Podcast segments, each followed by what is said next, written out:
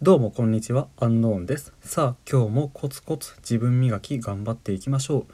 えー、昨日ね無声についての放送をしたんですけれども、そんなことを放送した次の日、僕自身が無声してしまいました。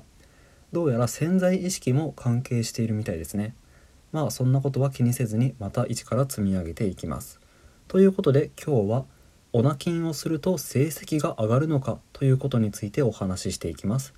中学生高校生の方とかは結構興味のある話題じゃないでしょうか。ぜひ最後まで聞いてみてください。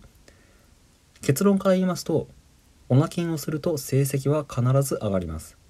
僕自身も中学生の頃からオナニーをしていましたが、いちにちににかいとかオナニーをしていた時期は本当に勉強に身が入らず、クラスの中で最下位とか当たり前に取っていましたし、学校の宿題も全然やっていませんでした。しかし高校になってからオナキンを知るとめきめき成績が上がり、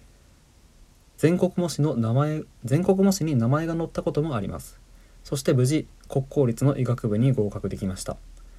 では、なぜオナキンをすると成績が上がるのかということについてみっつお伝えしていこうと思います。そのいち、時間ができる。これはオナキン反対派の人も納得できるんじゃないでしょうか。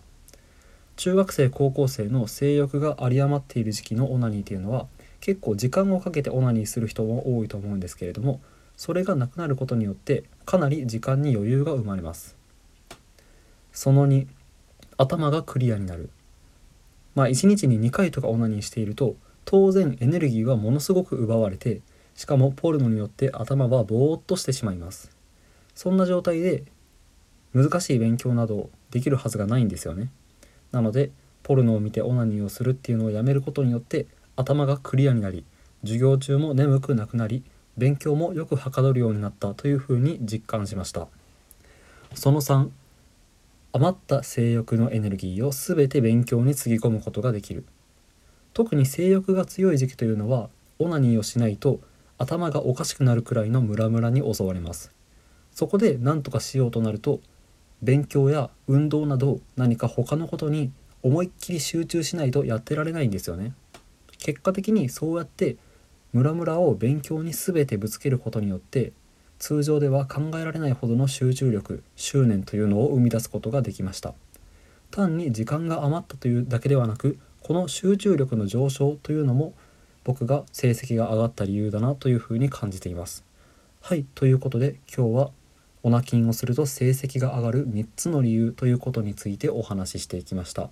そのいち、時間ができる。そのに、頭がクリアになる。そのさん、余った性欲を集中力にぶつけられるということですね。はい、というわけで今日は以上です。最後まで聞いていただいてありがとうございました。ぜひチャンネル登録、フォロー、高評価よろしくお願いします。ということで皆さんごきげんよう。